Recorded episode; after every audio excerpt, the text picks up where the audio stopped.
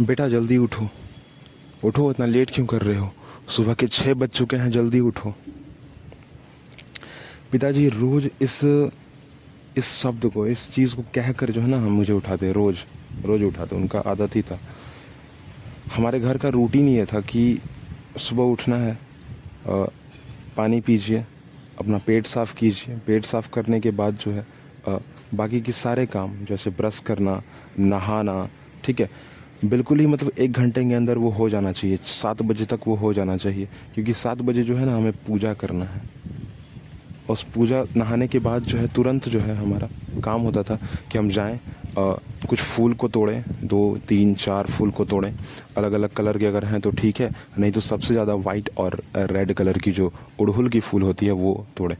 ठीक है तोड़ने के बाद जो है हम उसके हाथ में लेते हुए एक लोटे में जो है, एक जो कि कॉपर का होता है, उस लोटे में जो है पानी लेते हैं। पानी लेने के बाद जो है शिव जी के, क्योंकि हमारे यहाँ शिव जी को बहुत ज़्यादा मानता है, मान दिया जाता है, जबकि हम सब, सारे देवी देवताओं को पूजा करते हैं।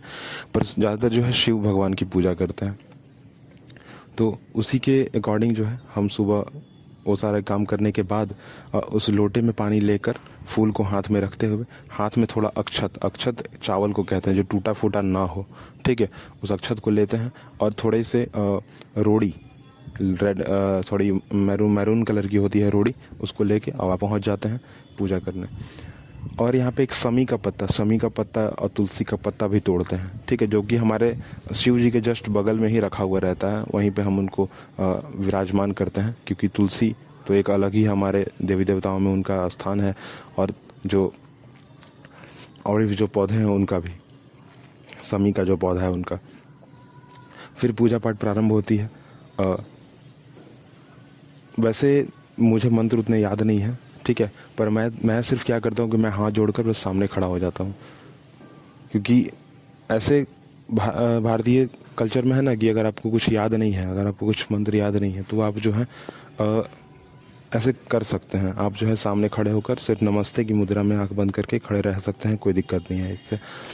तो वैसे ही करते हैं फिर जो है सूर्य भगवान को जो है जल चढ़ाते हैं। जल जो है अर्पण करते हैं उसके बाद जो है फूल चढ़ाते हैं। अच्छा ये ज़रा ध्यान देना चाहिए कि जब अर्पण करते हैं फूल आ, पानी ना जब जल अर्पण करते हैं सूर्य देव को तो उसमें भी एक फूल होना चाहिए।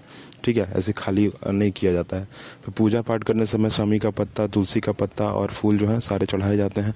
तो पानी से जल से उनको नहलाया जाता है। ठीक है? जल चढ़ाया जाता है।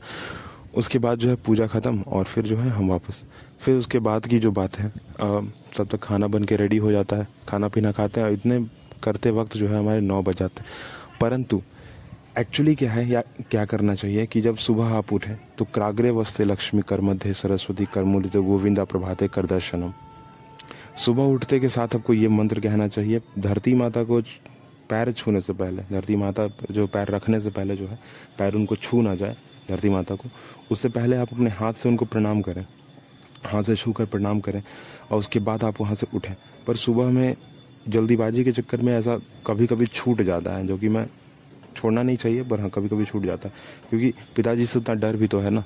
वो भी तो डर डर क्योंकि डर बहुत कुछ करा देता कराता है। इन सारी चीज़ों को करने के बाद जो है आ, सारी की सारी चीज़ें सही हो जाती हैं फिर और फिर मन भी अच्छा रहता है। वैसे घर वालों का मानना ये है कि अगर आप पूजा पाठ करते हो तो आप जो है ना अपने लोगों से वो अपने आ, कल्चर से जुड़े हुए रहते हो। ज़्यादा सही होता है ये चीज़। और अगर आप ऐसा ना करो, ऐसा, अगर आप में कोई प्रॉब्लम अगर हो रहा है, नहीं कर पा रहे हो तो आप सीधा जो है सिर्फ़ भगवान का नाम लीजिए और बस वहीं पे रुक जाइए। आपको अगर बहुत सारे लोग ऐसे भी होते हैं जो ज़्यादातर ये सारे विधि विधाएँ नहीं करते हैं, ना ही वो सुबह उठकर जो है क्राग्रे वस्ते लक्ष्मी कर मध्य सरस्वती कर मूले तो गोविंदा, प्रभाते कर दर्शनम। ठीक है, ये बोलते हैं। या ना ही वो धरती माता को प्रणाम करते हैं, ना ही वो और भी कुछ ना फूल पत्ते चढ़ाते, ना ही फूल जो है, वो चढ़ाते, ना ही सूर्यदेव को जो है जल अर्पण करते हैं।